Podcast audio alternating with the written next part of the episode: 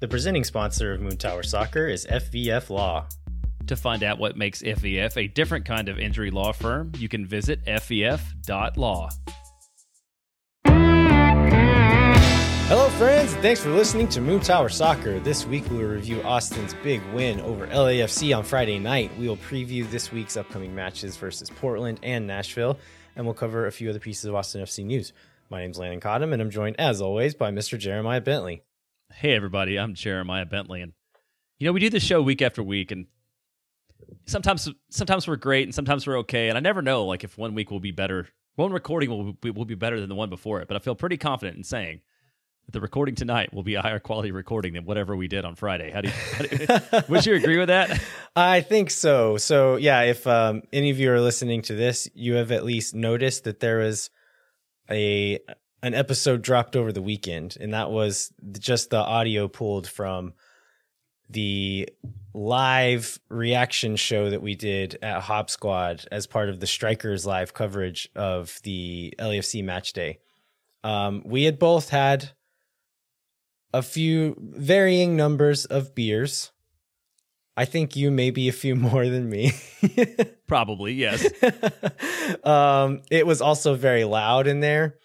Uh, we were on camera, but there were no monitors or uh, headphones. And so we were kind of just like staring into a ring light and could hear Brad Tillery yelling about the Seattle Portland game in the background. And so it was very distracting, but it ended up being a lot of fun. And uh, the mayor ended up showing up for whatever reason and came on our show for a little bit. Yeah, that was that was nice to nice to have him on. We got to ask him about uh, owning the Mayor Adler eating a hot dog pin, which he says he does have. I think it was probably the biggest piece of news we broke. And I mean, I would love to know what people thought about it overall because that was that was fun. I would do that again, wouldn't you? Yeah, absolutely. Um, yeah, I, if you watch the video one or if you just listen to the audio, let us know what you thought. I could imagine some people found it annoying, but we had a lot of fun. So if it's something you might be interested in, maybe we can try to do something like that again in the future. Yeah, and, and Jessica Luther found it delightful, and she's like way smarter than either one of us. So I feel like we must maybe we're onto something then. That's all I needed. I was I was nervous about publishing the audio, and Jessica Luther told me that told us that she loved it, and so I was like, okay, I'm gonna do it. It's fine. That's good enough for me. All right, let's jump into this match, Jeremiah. So Austin FC beat LAFC four to one in a dominating performance on Friday night. Yeah, I I said this maybe four times on the on the in 20 minutes on the show, but when I thought about like how what my wildest dreams would be about how this would turn out, like for me, a three-two win where we scored a goal like 75 minutes in, that was the third, was as good as it could go. So to see them, I mean, to dominate really almost from start to finish. I mean, even though we picked up one goal in the first half and sort of poured it on early in the second, but I felt like Austin was the more aggressive squad and you know on the front foot the whole night. Yeah, absolutely. Um, I think halftime came, and I, I was still a little bit nervous just because it was just one goal, and we've seen Austin give up goals at home. Um, but watching the match back, LAFC was never really in this game. I, I think their first shot on goal was in the 60th minute, which Stuver saved that one. The ball falls back to Arango and Arango finishes it. So really their first shot on goal was their goal when they're already down by four uh, by four. And so it's yeah, like looking at that and just kind of watching it back without all of the nerves involved, Austin really did just play their game and and really dominated LAFC. I heard Ben Olsen and uh, Taylor Twellman both said this on the broadcast or like hinted at this on the broadcast, and a few other national voices on Twitter saying something about how Austin FC like changed their game to be at LAFC or learned how to win differently or something like that. Uh, so uh, on the rewatch, I was really watching to see if if Austin actually played any differently than they have been recently.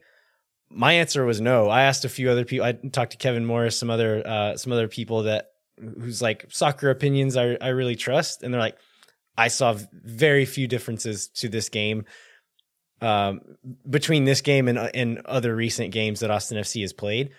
I think um, you have to give credit to Josh Wolff for that, for for backing his players, not tinkering too much, and really believing that they could play their game against LAFC. And I, credit to the players as well for executing against that plan and then outplaying and outworking LAFC on the night. Yeah, and for whatever reason, we've talked about how they have this tendency to get down early. Um, and if if those things had happened again, it obviously would have been a very different outcome. But the intensity was there, like the um, they were just sharp, right? They were just the way they were playing, they were sharp and crisp, and so as our favorite quote is, you know, goals change games. Like we we picked up the goal and we didn't give up the two goals that left us scrambling and trying to do something different. Um, and I wish we did that every time at home. I don't know exactly why it didn't work, but yeah, I think it was definitely just sticking to the game plan and sticking to the fundamentals and just giving it all and executing on the, all the things that Austin can do. And first, we we were talking before about like player notes and like my whole player notes section is like this guy was good and this guy was good and this like it's almost not worth talking about because everybody was so on top of their game and we'll get to it, but it was just a stellar performance all night long. Yeah, absolutely. Uh, you want to jump into some of the goals? Let's let's well let's um. Did you? I was going to just briefly touch on the lineup. Um, we oh yeah, or the roster overall. So like the lineup is the same lineup that we've had for several matches in a row now, right? Um, I don't know. I don't know how many it is, but it was. I want to say it's f- at least fo- that's the fourth game in a, in a row. I think with the same eleven, maybe longer than that. And then I was happy to see Valencia back and Valencia get action. Were you surprised to not see Rigoni, or had we kind of given up on that by the time we got to Friday? I mean, I was hoping for it, but I wasn't necessarily surprised that that we didn't see it. Um, yeah, I I'm not super surprised. And then we also did not get any Rodney Redes. Now I don't even remember. He wasn't in the squad Correct. either, was he? yeah, he? Caruso wasn't in the squad. Uh, sorry, Redes wasn't in the squad. Caruso replaced him, and so uh, I and then there was one other change. Gite was in. We had both Gite, both Gite and Houston were on the bench. Oh yeah, and Keller. So it was Keller out, Redes out, Gite in, Caruso in. So now let's uh let's let's go. Sorry, let's go on to the first goal. Uh, and we, we should talk about LA's yeah. starting eleven as well. So Gareth oh yeah, because we kind of his well, first start. That one was important. I was going to say, and we also kind of forgot about a guy that was out on a red card last week, which we should probably mention that made a difference. Yeah, Ilie Sanchez, their uh, their six was out on a red, which I did not realize whenever we previewed the game last last week, but um, probably made a pretty big difference in this game. Uh, so Gareth Bale gets his first start. So the front three was Bale, Arango, and Vela. Uh, Kellyn Acosta moved back to the six in place of Ilie, and they brought in Latif Blessing to play as one of those dual eights in front of him. And then the back line was Hollingshead, Murillo, Segura, and Palacios, uh, which is for the most part their their first choice. They've been rotating all these positions out to some degree, but um, but not a ton of surprises there, other than may, maybe talking about seeing if we'd see Chiellini play. He ended up coming on later, but um, I think Bale was kind of like the the headline starter there because it it was his first start, correct? It was his first start. Yep. Um, so the first goal comes in the 31st minute. So Driussi takes the ball off of Murillo, starts dribbling at Segura. Uh, Segura just comes at him with a forearm hit I think he kind of meant to throw this forearm into his chest, but it slides off of him and he makes really strong contact with Driussi's jaw. And this was the first, I think probably the first big grievance that Austin had with the uh with the referee in this game. Um but it ends up leading to the free kick which Diego Fagundez takes and it was a beauty of a free kick. Yeah, how many times in a row did you watch that? I mean, I just I, could never stop. Every time I see it on uh, you know, on Twitter or whatever, like I keep watching it again because it was just, it was as close to the wall as you can get without, you know, without without hitting a player, and it was near the top of the box, and like the the keeper even kind of guessed right, right? I mean, he was yeah, he, I he was mean, going toward the ball, he just couldn't get to it. He the way the way that Crépeau, the keeper, set up that wall, he was saying in order to score, you need to hit it right here. And I'm going to bet that you can't. And so Diego Fagundez sticks out his hand and shakes Crépeau's hand and says, All right, I'll take that bet. And it was, yeah, it's the, the, we talked about this on the live show the other night, but the technique to hit it with enough pace to beat the keeper but also not hitting it too hard and getting enough bend on it for it to go up and over the wall and get back down and under the crossbar.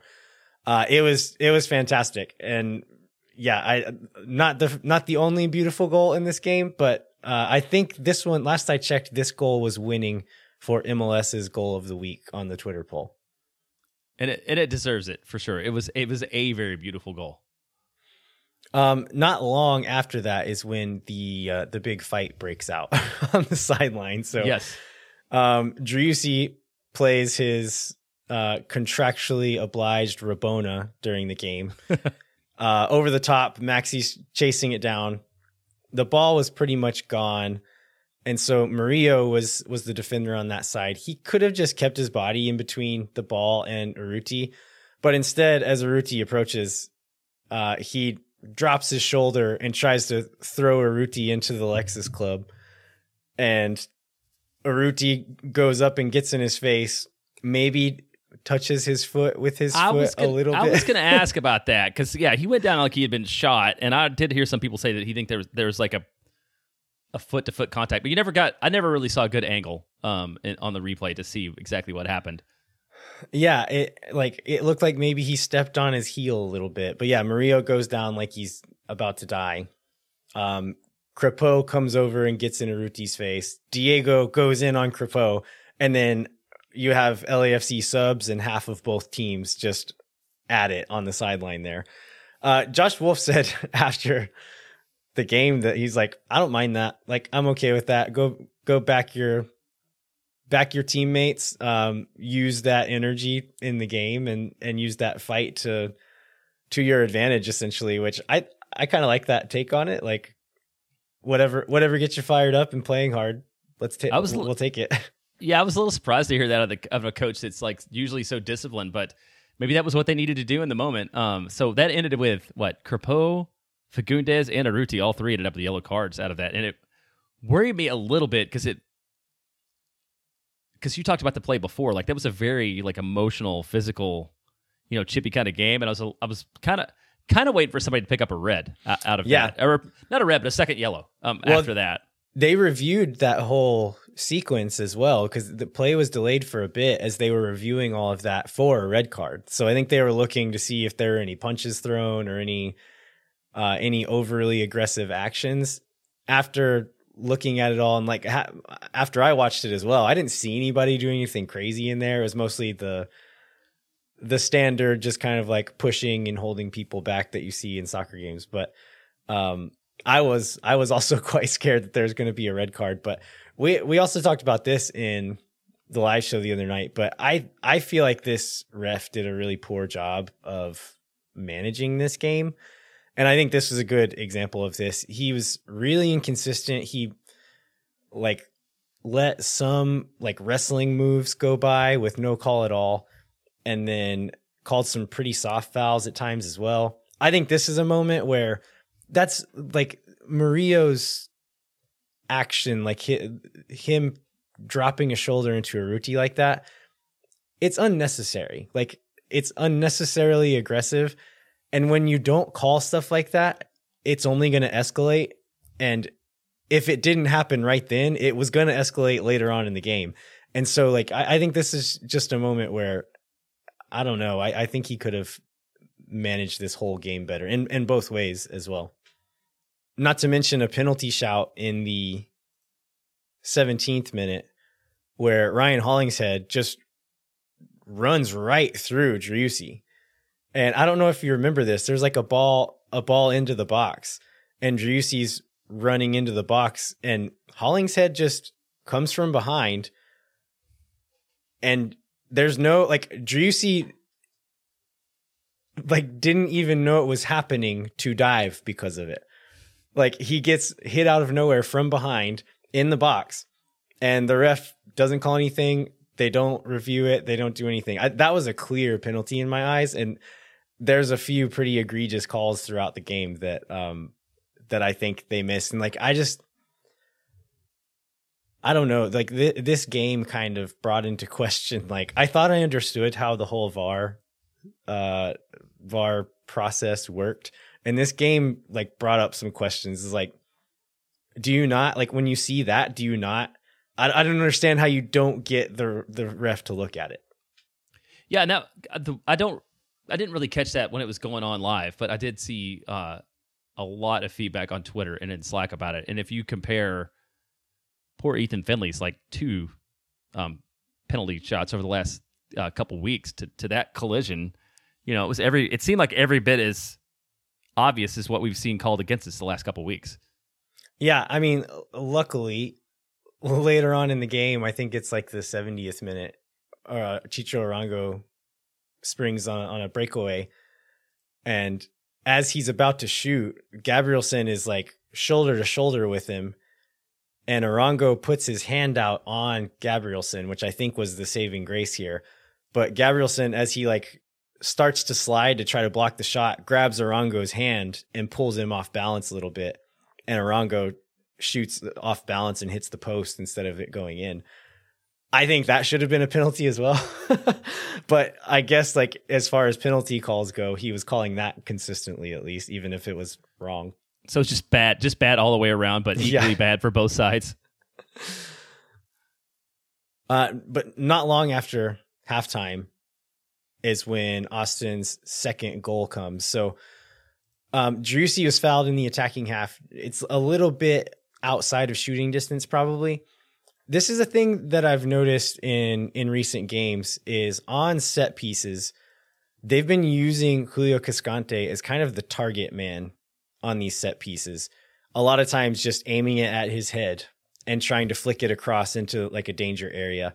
And so sometimes before a set piece is taken, you'll see Cascante walk out to where the ball is. You, you'll see guys like kind of deciding who's going to take the kick sometimes. Uh, Fagundez has been taking pretty much all of the set pieces lately.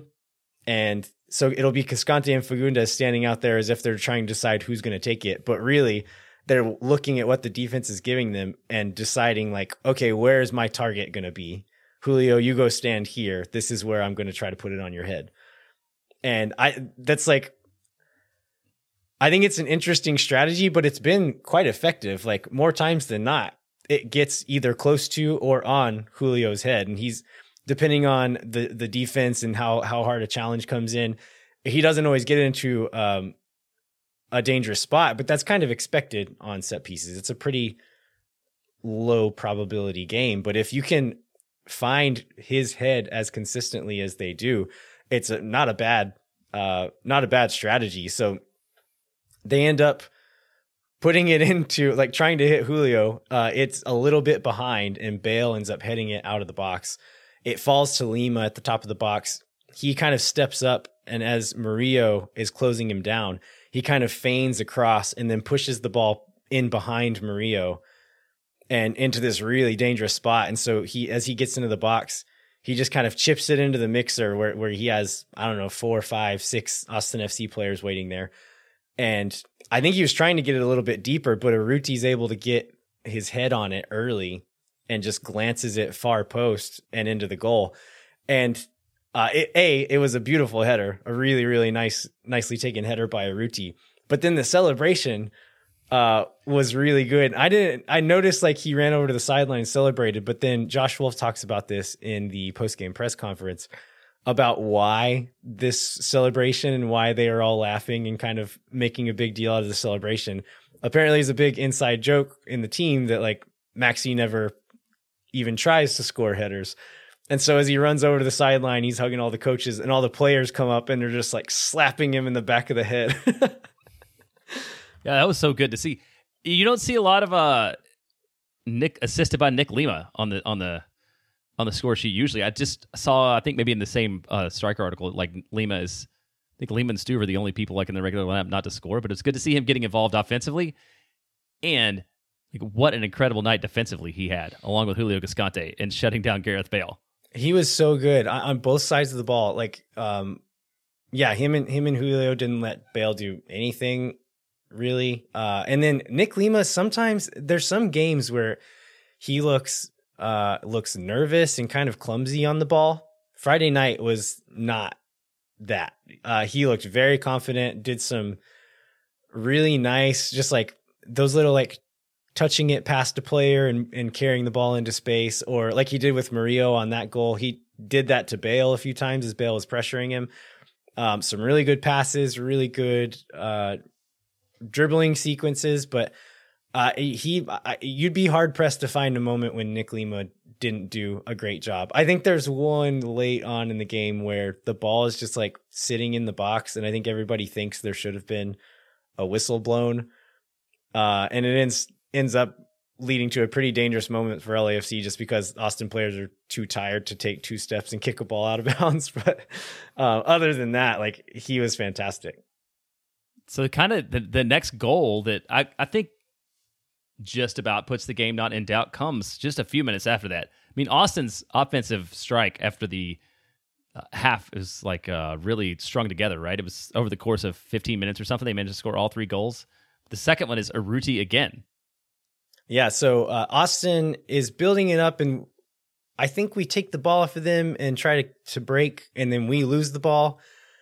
And as they're pushing back the other way, Maxi does something that he does a lot, and this is one of the reasons why he is such a valuable part of this team, even when he's not scoring, is because he does stuff like this. So he works back and is pressuring uh, Mendez, who has come into the game at this point at the six. He came in at halftime, I believe, for uh, Latif Blessing and was playing a little bit deeper, trying to manage the midfield a bit more for LAFC. But um, Maxi pokes the ball away from Mendez and it falls to Ring.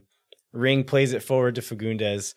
Uh, and at that point, they've broken that line and everyone's turned and running towards the box. And so Fagundez pushes the ball forward and Maxi's making a run into the box in behind. And Diego plays a really clever through ball that's just kind of like bouncing. It had to be a little bit slow just because of where Maxi was and where the run was going. Hollingshead slides to try to stop it and just like just misses it. And there's uh a defender in the box. Who is it that he's uh, Eddie Segura? Um, but Maxi had gotten to the far side of him and kind of bodies up to Segura, and so when the ball squirts through, Maxi has all the leverage to run onto the ball, and and Segura can't even really take a step until Maxi's two or three steps away. Crépeau comes out because it's just him and Maxi at that point. Maxi takes a really nice little touch past him, is running towards the touchline and hits it with his left foot. Um, it ends up going in. I'm pretty sure that Palacios touches this ball on the way in, and I'm not 100% sure that that ball was actually going in before Palacios touched it. So, do you think that's one we might see come back uh, when they do the midweek review on own goals, or do you think it was? I don't not, think not there's officially one. any evidence to say that it would or wouldn't have gone in. Um, I watched all the angles that exist. I think the most telling one is there's the camera in the goal and he hits it with his left foot from that left side and there's some spin on the ball. I really think it was going to hit the far post. I don't know which way it was going to bounce off of that post, whether it would have bounced in or back out. Um, I think Finlay was on that far side anyway, and maybe would have been able to put it in, but uh, Palacios helps him out and gets a little touch on the ball anyway and, and make sure that it goes in. So thanks to him. I was, yeah, really appreciate the assist there. So this is 3 0. Um, then Sebastian Driussi makes it four because we and we can't have a game without a Driussi goal. So it was good to see that again. This is what is 19th of the year. Yep, 19. And yeah, if you're talking about like golden boot by I think he's three goals ahead of second place. I think Mukhtar has caught up to him as far as overall goal contributions. I think they're even on uh, overall. Um, so that's going to be a fun race as as the kind of the home stretch comes in in this season. But uh, watching this, I, I I knew this was a good finish, and I knew there was some good passes in it. But watching this one back, this was an amazing sequence listeners, go back and watch this play a million times and watch each individual player all the way through because it's really, really good. Uh, there's, if you go all the way, all the way back, Driussi actually slides to save a ball from going out of bounds and plays it back into uh, Gallagher. Gallagher finds Ring. Driussi's there, kind of ready for a pass, and there's two defenders pushing up on him. Ring does really well to split those two defenders and kind of chips it over to Diego in space behind. And then from there, it's on. And this is a moment where like you could see Diego turn and not have anywhere to play. But because Driussi is Driussi and is always in the right spot, as soon as Ring plays that ball, Driussi's sprinting up that left touchline. And so by the time Diego receives it and turns around, he's got Driussi running up on onto the side of him. Uh, I think this was intentional. I don't know if it was or not, but Diego plays kind of like he, instead of trying to play into the path of Driussi, he plays it a little bit behind him. And so Driussi receives it and stops and kind of makes defenders make a decision to turn. And as the the defender that was marking Driussi turns, Diego continues that run and Driussi is able to turn and play it into him. As Diego receives it, he slows down and turns and makes the defender stop. Driussi has also continued his run into the box. And so Diego does the exact same thing, returns the favor and gives the ball to him. Um, Driussi receives it in the box, has Murillo on his back, and Murillo kind of grabs him, and Driussi's able to just spin off of it, turn, hit it on his second touch. So he receives it with one touch, like sets it up perfectly for himself to where he just has to turn his body and hit it. And it's from a really tight angle, but he just hits it perfectly. And pretty much the only spot that he could have to beat Crépeau there. And it just skips past uh, Crépeau and sneaks into the inside the far post. But all the way through, man, it was really good. And then if you watch the backside, Finlay and Urruti are doing a good job of kind of like keeping space and keeping defenders honest on that backside so they couldn't cheat over. So uh, let's. I think this is a good point to talk about two things that are sort of game themes. Um, one last week, you know, you mentioned you were talking about maybe Rigoni being able to individually create and like the difference between system goals and individual goals. And I feel like Driussi was beautiful, but this seems like very much a system goal, right? This is like the very best of Wolff Ball, the, the way everybody played and moved. Yeah, I think so. I think this is this is what you want it to be like because I think there's a the danger of playing this kind of system like this positional play system is that it can become uh predictable and kind of mechanical. This is where you want them to understand where those positions are, but then be able to express themselves and be creative and, and react to moments. And you see that several times through this sequence. So they're still holding their shape, they're moving in the spaces that they're supposed to be in, but it's still also ad libbed and uh, and creative. And so I think it's like a combination of the two. It is within the system, but several very uh, very good individual performances within the system as well. So that is like the ideal of it, definitely. And then yeah, that's and then the other thing is this was a when he takes his shot, it's a .09 on X goal, and we talked a little bit before the show started about maybe how dumb X goal is and doesn't like sometimes respect you know the ability of the finisher. And I feel like this this goal itself is sort of the perfect example of it being a very a useful but very imperfect stat. Yeah, so Chris Bills actually wrote an article and I think it's talking about how expected goals is Austin FC's last hater or something like that. And you like we were talking about this a little bit before the show started. Tell tell us your like takeaways from that, I guess. So yeah, this in this article it talks about one of the deceiving things about expected goals is the algorithm is fairly limited. You're looking at the numbers of goals that could be expected to score to be scored based upon where and how a shot was taken. So like it's basically location, um, type of shot, and those are the main variables. And it does not at all factor in the skill of the individual taking the shot, which obviously, if Sebastian Driussi and Rodney Redes end up in the same place and take the same shot, like one of them is going to score more often than the other, but Xgoal is going to give them the same, basically the same opportunity to score. So I think that's also why you see that Driussi has so overperformed his X goals this year because he's just like really damn skillful.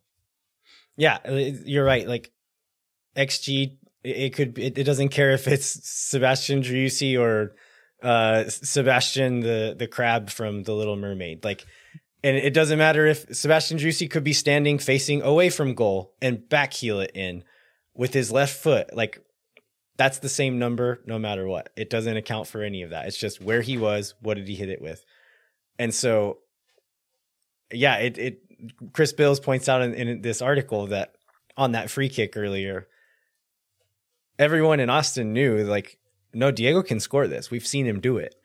But the numbers don't know that. The numbers just say, this is a pretty hard shot. I'm going to give it a low number. And same for Driussi's. Like, yeah, it's hard, but this is Sebastian Driussi. He's scored a lot of these and will score a lot more of them. And I think, yeah, that's just the thing that the, the algorithm doesn't account for. Um, so that was the fourth game is kind of over after that. I think in looking at numbers being deceiving, if you look at LAFC's XG, all of their uh, like the game state, uh, game flow charts that come out after the games, all of their numbers are after this point. And so, um, if you look at the final XG count, LAFC ended up with higher XG. I think with more possession, maybe. Yes, Um, more possession, fifty-two to forty-eight in possession.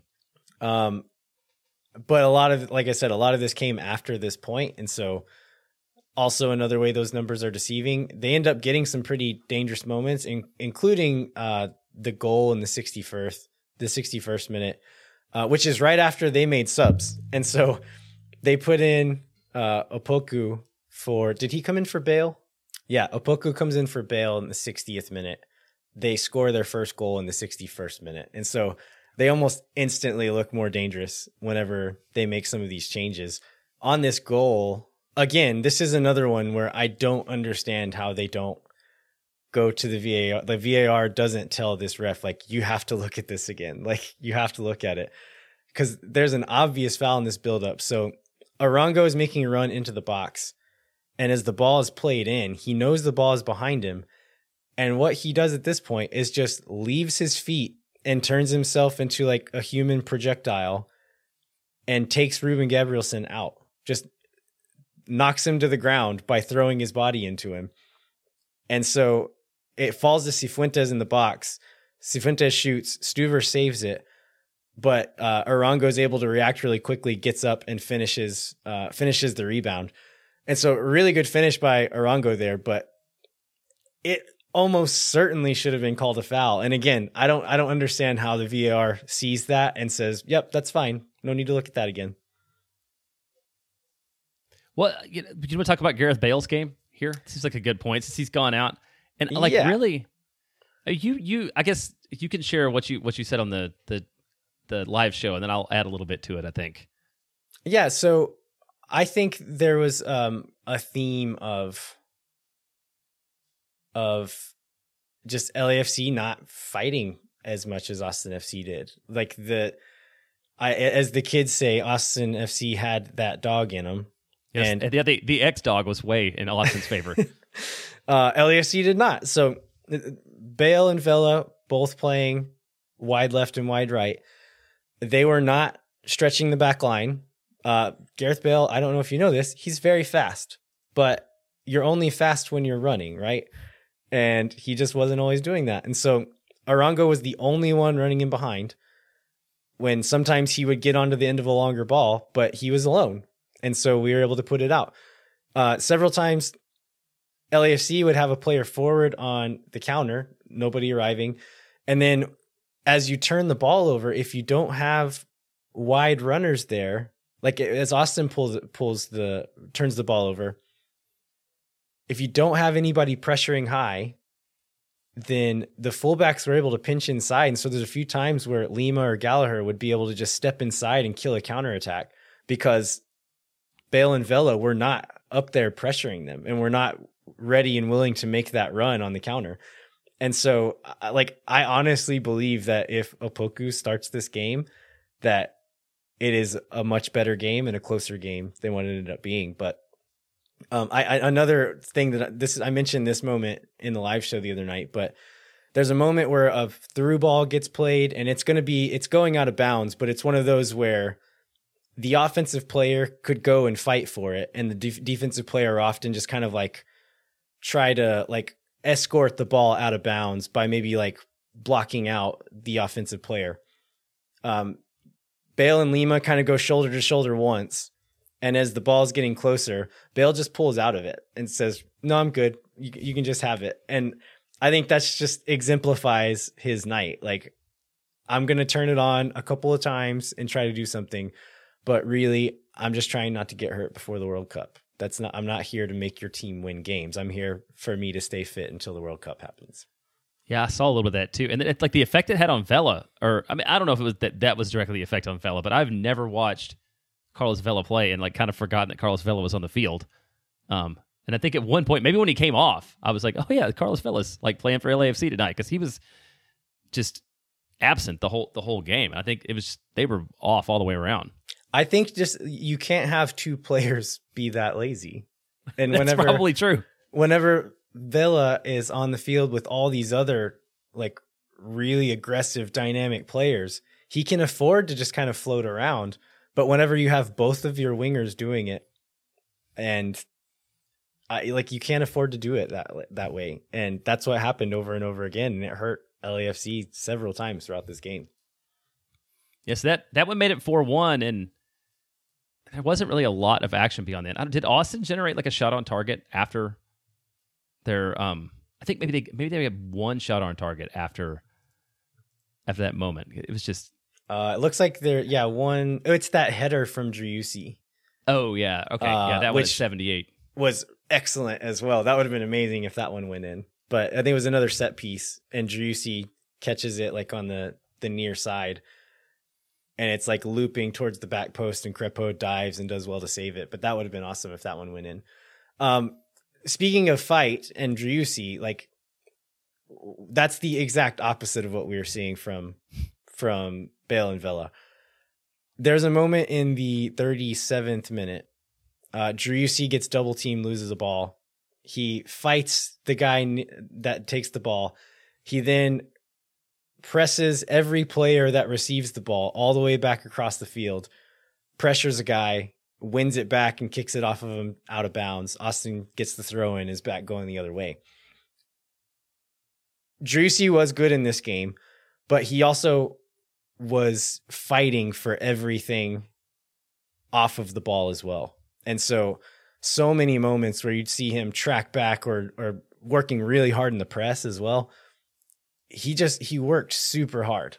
And I I know if if you give me the pick of those three players, you can say you can take Vela, Bale, or Driussi to build your team around. I think the other night made it very clear who you should pick in that in that situation.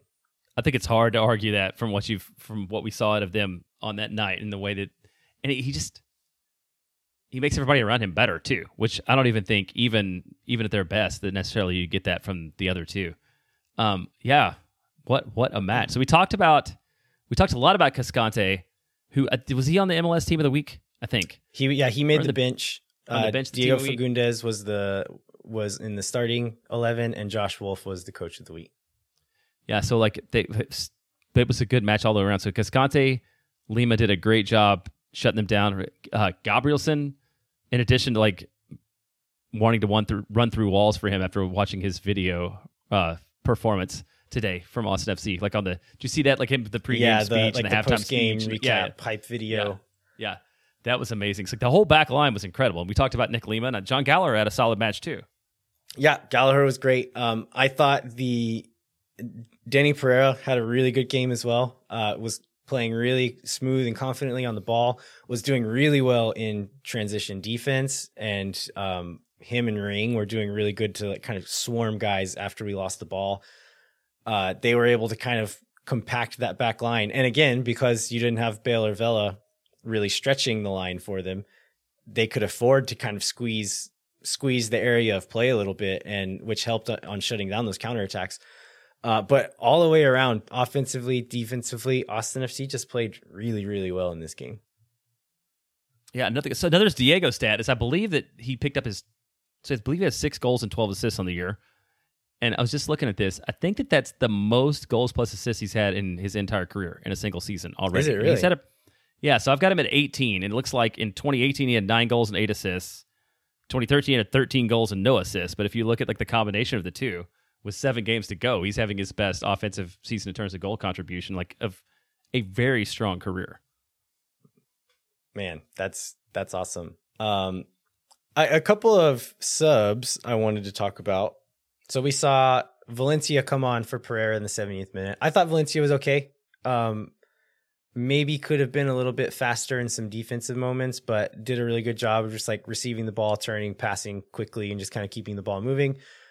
Uh, Felipe came in later. Wolff came in. Romagna came in and uh, leveled a dude pretty much right after he walked onto the field, which is great to see. Washington Corozo came on in 87th minute.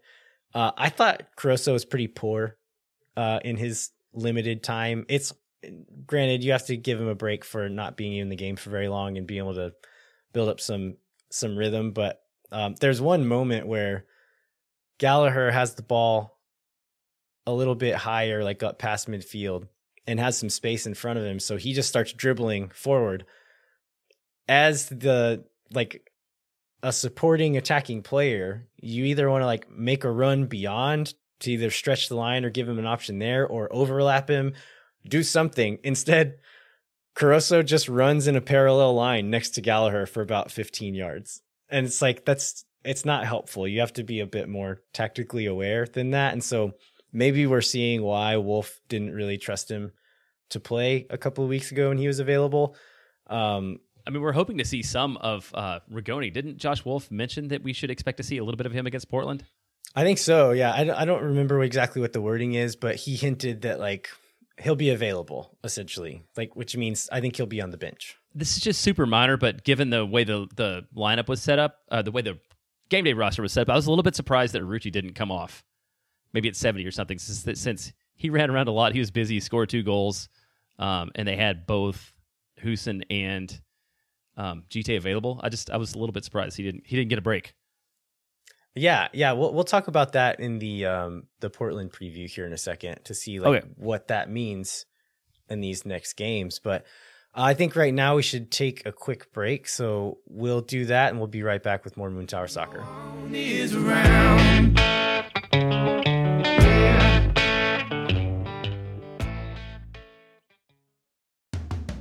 As always, we'll be doing a ticket giveaway thanks to Sage Wilson Property Group for the upcoming home game. To enter, go to moontowersoccer.com, then click on free ticket giveaway in the top navigation bar, and then click on or, or click on the link in the show notes and fill out the form. Again, this is made possible by Sage Wilson Property Group. So if you or someone you know are in need of Sage real estate advice in Austin, you should talk to our friends at Sage Wilson Property Group. And as always, Moon Tower Soccer is brought to you by our friends at FEF Law, the official injury lawyers of Austin FC. FEF is a different kind of personal injury law firm dedicated to community, transparency, and client education. You can go to FEF.law to find out what makes FEF a different kind of injury law firm and why understanding your legal options can dramatically change the outcome of a case. Once again, that's FEF.law. All right, we are back. Austin FC has two games this week. They're going to be playing Portland on Wednesday and then in Nashville on Saturday. So let's start off with the Portland Timbers. Jeremiah, you want to give us a little background here? Yes, let's let's go over it fairly quickly. So they are sitting eighth in the West. They're one point behind LA Galaxy for the final playoff spot. Uh, they've scored 45 goals for and 45 goals against them the season. They did win their last match, um, but before that, they've been on a kind of a downward slide. Lost lost two and drew two, so they're not in super good form uh, as of right now. Back in March, we played in Portland, and a Bill Tuiloma goal was the only goal uh, in a one 0 victory over Austin. I guess you know the big thing is there's a lot of household names. Like if you look up and down the roster, there's Charas, there's uh, Valer- Valeri, right? Valeri's still there. Uh, no, he he left. It's uh, Blanco is the Blanco, yeah. Asprilla's there. Like there's a, lot, there's a lot of people you know, but they just they're showing their age and they really haven't put it together on any um for any extended period of time all year. yeah, and so that was that last game was the lowest scoring game between Austin and Portland. Uh, Austin won the first two meetings between those two 4-1 and 3-1. Portland then beat us 3-0 at the end of last season and then this uh, most recent one this year is 1-0 but uh, talking about the players that they do have this year they have several long-term injuries that have kind of been bad for them this season but they are bringing back uh, Sebastian Blanco is now back and healthy. He's kind of been in and out of the, the lineup all season. And then Eryk Williamson, who I think he tore up his knee at the end of last year, maybe I think it was the end of last year, but he's now back and playing. Um, Eryk Williamson, for those who don't know, he's was in contention for U.S. national team before he his injury. It's a really dynamic midfielder. He's one of those guys that can receive the ball in midfield and then just like turns and goes and can just like push past people. And so as far as like ball progression goes, he's really good at that for for Portland. Um Niezgoda has been their main striker this season. He had a really slow start and in the middle of the season kind of hit a really hot run of form. I think he has 9 goals now. He's now cooled off a little bit, not scoring in 5 and they've actually played Asprilla a little bit at striker and I think uh, Blanco is kind of like a false nine at times as well, but um, as far as how uh, they're going to play against us, they generally play in like a 4 2 3 1, sit pretty deep and try to break on a counter attack. Against Seattle the other night uh, on Friday, they played the same same day that we did. They played more of a back three and actually tried to press a little bit and keep the ball a little bit more. So I don't know that we would get that look from them while they're on the road. Uh, but who knows? I, I, would guess that they would likely sit back and counter, kind of go back to their roots there. Uh, if that is the case, I think Austin just needs to play their game, but try to maintain balance, um, not get too stretched as they're going forward. If they do lose the ball, try to swarm like they did against LAFC because um, they they have some dangerous players that that can hurt them. And then the last thing is like no stupid mistakes. Like just don't do anything stupid. Um they Portland also ha- they get a lot of cards. They are second in the league in yellow cards with 78 and tied for third in the league with Reds with 5. And so I would guess that their playing style has a bit to do with this. Um but I think that's another thing to watch out for is just like not let Austin get into a, a yellow card off with them. One more thing that I think we should keep an eye on is set pieces. So with the goal the other night, Austin FC is now, uh, depending on which stats you use. So I'm looking at whoscored.com. They have Austin FC and Nashville tied for the most goals from set pieces at 15. I heard Josh Wolff say that the way that they count them, that it's 19. Um, I think they're counting like second phase. And so, like the Urruti's headed goal the other night, that probably would not be counted in WhoScored's numbers because they played in a ball, it got recycled, and then Lima dribbled it in and puts in another ball. I don't know that WhoScored counts that as a set piece, but Josh Wolff does because it's like recycled off of that same set and you still have all those numbers in the box. And so the way that Austin FC counts it, it's 19. Um, either way, we scored more of those than most teams, almost every team except for Nashville. Uh, Portland has given up more set piece goals than almost anyone in the league. They're, I think, um, eighth worst in all of MLS as far as goals given up on set pieces. And so that could be a thing to look out for. Uh, that being said, Portland is also pretty good at scoring set piece goals. Uh, as we saw, uh, Tuiloma scored that one in the game earlier this year. I believe that was on a set piece. So uh, either way, I think it, it could be a thing to look out for on both sides. Yeah, one thing that has come up is uh, the idea that because it's a three game week, is do we expect to see some squad rotation? And I feel, go, sort of going back through the earlier parts of the season, I feel this is a little bit like the Atlanta match that was in the middle of two weekends. And on that one, we saw a bit of rotation. That was the only match that Driussi didn't start, hasn't started all year, although he did end up seeing action. It's like, what, what do you think about that? Do we see rotation? Would would you rotate? Well, I guess there's two questions. Would you rotate, and do you think we will see rotation? that's the that's two different questions, right? I saw Kevin Morris tweeting about this earlier today that um like he was posting what he would do, but also saying like I've been wrong pretty much every time I've tried to guess this stuff. And right, so, right, right. I like Wolff has said he's been pretty honest. Like if they have three days in between, then he doesn't feel like he needs to rotate most of the time. Uh, that being said, the last stretch of games seems like they've been really hard on guys like Urruti, Driussi, Fagundez. And those are guys who often will go the whole game. And Urruti did go the whole game the other day. They pulled off uh Driussi and Fagundez, I think around the 80th minute. Like, had it been 10 minutes, 10, 15 minutes earlier, you might say, like, okay, that is the rotation. Uh, that's the rest, and they're just going to start on Wednesday. But it was a little bit later. I wouldn't be shocked if we saw maybe Hoesen start instead of Urruti, just because he did go the full game. But as far as the others, like I wouldn't mind seeing Driussi rested just because I want him fit for the playoffs. Like I do want I want to win the supporter shield. That would be awesome. But It doesn't really matter ultimately, right? yeah, it's still kind of a stretch.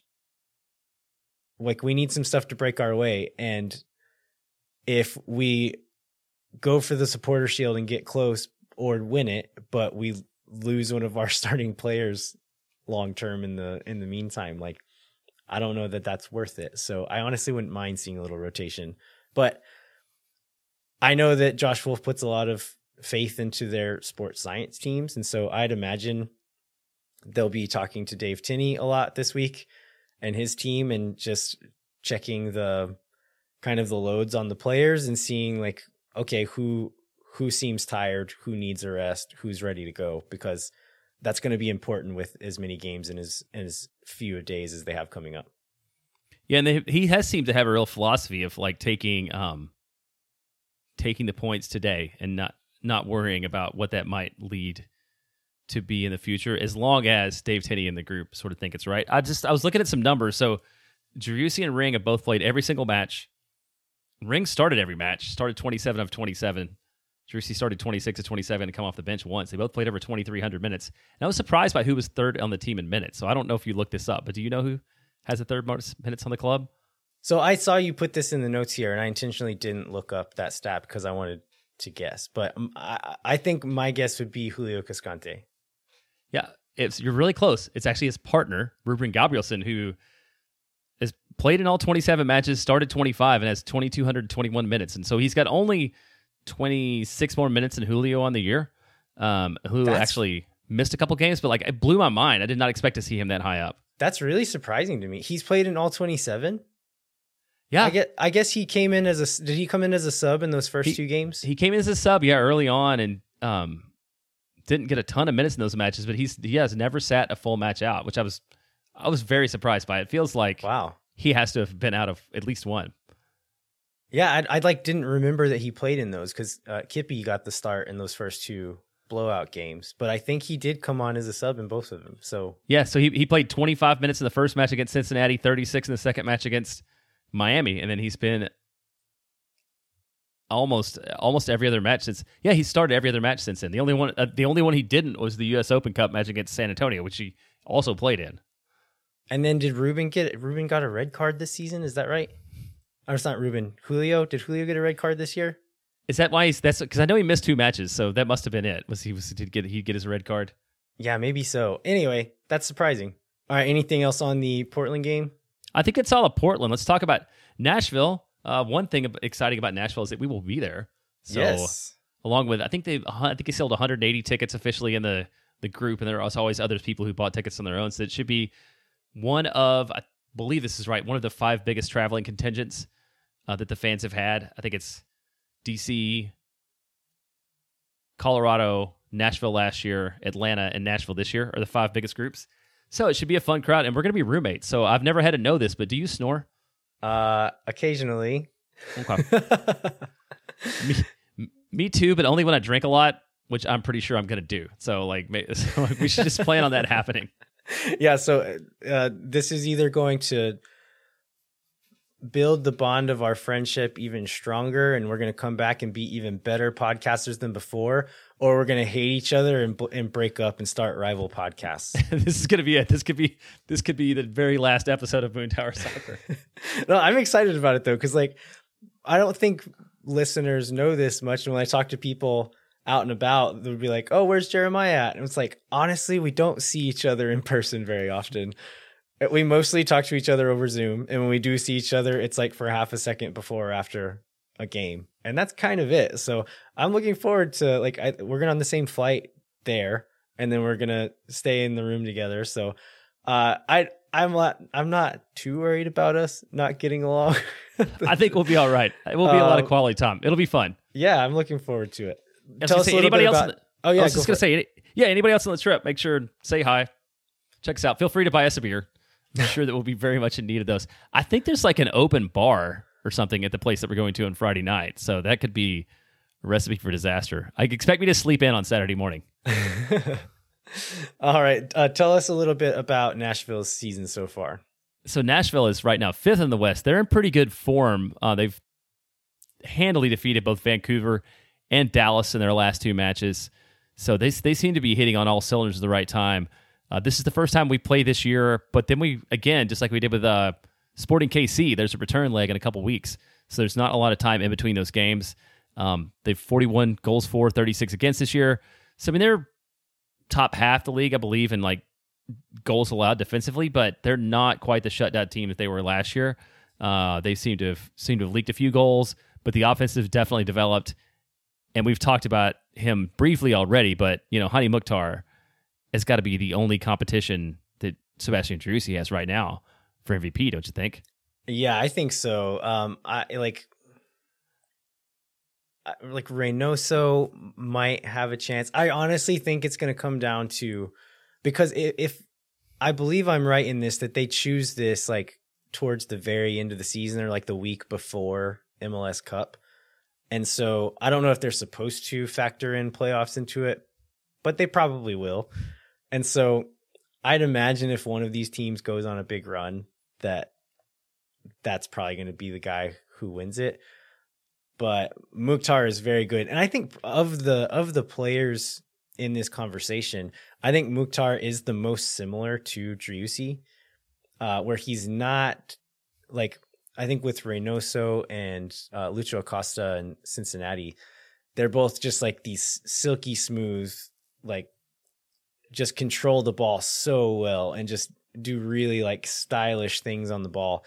Um, Mukhtar and Driussi are a bit more, they have like a bit more power to their game, for lack of a better word, and are finishers. They're goal scorers as much as they are, or maybe more so than they are goal creators. And I think that's been like a strong point for Nashville this year, but the weak point is that he's kind of been the only guy on their team doing that. And so they've scored quite a few goals from set pieces recently, uh, which is a thing that we've seen teams kind of hang their hat on in the past. But if that's not like a consistent source of goals for your team and nobody else is on the on the front line, um, I think Teal Bunbury's gotten a few lately. CJ Sapong really hasn't been scoring a lot lately. They did just get um, what is his name? Jacob Shaffelburg. From Toronto? Yeah, Jacob Shaffelburg. They just got him from Toronto, and he seems to have provided a bit more of a spark in their attack. I think he scored a goal recently. Uh, Randall Leal has been in pretty good form lately as well. So they do have some really talented players. Um, looking at players available and kind of who's been uh, who's been playing lately, they rested Zimmerman and Shaq Moore the other day. So Zimmerman is U.S. national team, uh, probably starting center back at this point. Shaq Moore is kind of a fringe national team guy that they got during this secondary transfer window from Spain and has been really good for them. So um, they do have a game on Wednesday, but uh, they should be a little bit fresher than if they had played in all three games this week. So they gener as far as tactics go, they generally play it a little safe. They don't like to throw a ton of numbers forward, um, which means that they're hard to counterattack against. They're hard to score against in general. Like you said, they they are giving up more goals this year than they did for a lot of the season last year, but they're still like overall a, an above average defensive team. Yeah, I, I thought of another Hani Mukhtar fun fact that we haven't talked about, but uh, he is the captain for my MLS fantasy team. because he was my captain in week one, and I have never looked at the lineup again since. So I don't know what kind of year he's having. Hopefully, he's. I imagine he's doing really good for me, but everybody else is letting him letting letting him down. we should uh we should do an update on the Moon Tower Soccer Fantasy League sometime. we soon. should. I we think should I'm do that sometime in soon. Fourth place right now. And then we need to update our uh, our fantasy draft with Phil. There's we started a lot of things this year and then have moved on to other things. I think we're not very good about we're not very good about follow up. They are all planned for the idea of coming back at the end of the season and Okay. recapping them. Gotcha. I knew. I know. I know. Over under. I think we're going to have Marcelo on to actually go through the over under with Oh, us at the be end fun. of the season. So I think he can. He can ask us, and we'll and we'll get there. I think I don't know what the over under on total goals for the season was, but I'm like 100 percent sure that we're over on that one. Remember? Because like wasn't Austin's goal 50? Yeah, Danny said it in one of their like hype videos that the goal was 50, and we're And like, we're maybe they'll get there. yeah. Um, so as far as like who we're gonna see in this game against Nashville, it's hard to say because we haven't seen the Portland game yet. Um, but you would think on the road against a team that's in good form, like if we're gonna rotate players, it's gonna probably gonna be in this home game against Portland. I would guess. Uh, could be entirely wrong, but you would think we're going to try to throw out the best 11 we can against Nashville, considering the form they're in, playing on the road, and the fact that we still need to win some games if we want to um, compete for the supporter shield. Yeah. So right now we sit six back of LAFC, which oh, and um, Philadelphia is in the middle of that too, right? Which makes the support- supporters shield itself even more complicated because I think they're They're three points ahead of us, but have played one game more than us, I believe. And, And so, then- yeah. LAFC is now on the same amount of games as us, six points ahead. And so, as far we we didn't talk about this in the LA game part, but as far as what supporter shield supporter shield prospects look like, it's possible after beating LAFC uh it's still we we still need LA to do us some favors, right? Like more than a couple probably. Because Yeah. the way that the tiebreaker works, the first tiebreaker I believe is games 1, which we have some like a gap to make up on that. And so even if we make up the 6 point swing that we have right now, they would probably still get it on the tiebreaker.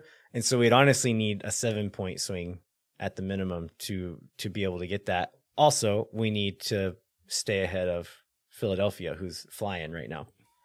Yeah, they've been really strong. and They're just shutting people down on defense. So, uh, but you know, luckily, just in terms of the Western Conference overall, so we're now seven points up on Minnesota United. So we're very solidly second place, hosting a home playoff game, um, with a little bit of wiggle room for this week. But you'd love to see if, you know, every every time you can stack up points, this is what you want to do. So you'd love to like pick up something against Portland and go with a full squad against Nashville. And I don't think when you look at like the teams who might play in the first round of the playoffs, like this is where it comes back to the Western Conference being tough. Like none of them look easy. It's not like, oh man, I sure hope we get Seattle or I sure hope we get Portland or I sure hope we get Nashville or whoever it might be. Like it's gonna be a challenge no matter what. Yeah, and it really could be any of those teams too, just because the gap between those numbers is pretty small. And so if we stay in second, that yeah, that seventh place spot could be any could be one the Galaxy. It six could be or seven teams. Yeah, yeah. Many of whom we've had trouble with. right. Like I don't, I would never, I would not feel good about playing the LA Galaxy, no matter what kind of form they were in in the first round of the playoffs. Just sort of given our experience with them. Yeah, same. Um, so that'll be interesting to watch. Uh, anything else on the Nashville game, Jeremiah? No, it's, I'm just, I'm excited for this trip. Uh, we're gonna, we're gonna eat hot chicken. I assume you got to eat hot chicken when you're in Absolutely. Nashville. Absolutely. Be great. All right. Before we finish up, we would like to remind you to rate, review, and subscribe wherever you get your podcasts. Um, if you want to continue the conversation, come find us on Twitter at lviahero87 and at jbentley underscore ATX, and then at Moon Tower Soccer on Twitter and Instagram. Uh, sign up for the Patreon. So this week we actually um, asked for input on what you want the game previews to look like. So, and we actually implemented some of that into this week's show. So thanks for the folks who who gave us input on that. We'll continue kind of tweaking that. Um, any listeners, if you have an idea of what you want to hear out of game previews, this is a part of the show that I'm kind of looking to, I don't know, solidify a little bit and like just want, we just want to make sure that you're getting the information out of it that you want to get out of it.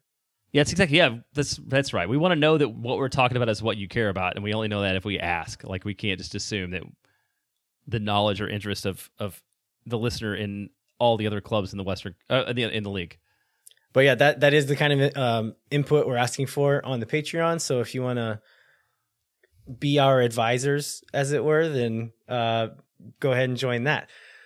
We'd also encourage you to visit the Striker website where you can get 30% off with the code Moontower22 with a capital M. Jeremiah, what should folks look out for this week? We touched on this, but Chris Bils had a, a good article on the differences between X goal and reality. Um, talked to some statistics experts in the field, so you can read more about that. And there's this. What was the concept? It's not X goals. It's uh, X, X place. X place, and uh, I think it was interesting. We didn't have time to get into it, but definitely like check that out and see if that helps unwrap the mystery of why Austin seems to be so dramatically overperforming our X goal in the season. All right. Well, thanks so much for listening. We'll be back next week with a new episode of Moon Tower Soccer where we will review two games, both the Portland and Nashville matches. Uh, and then we'll preview the upcoming Seattle match and then cover any other Austin FC news that comes up. Until then, I'm Landon Cotto. I'm Jeremiah Bentley. We'll catch you next time. When no one is around.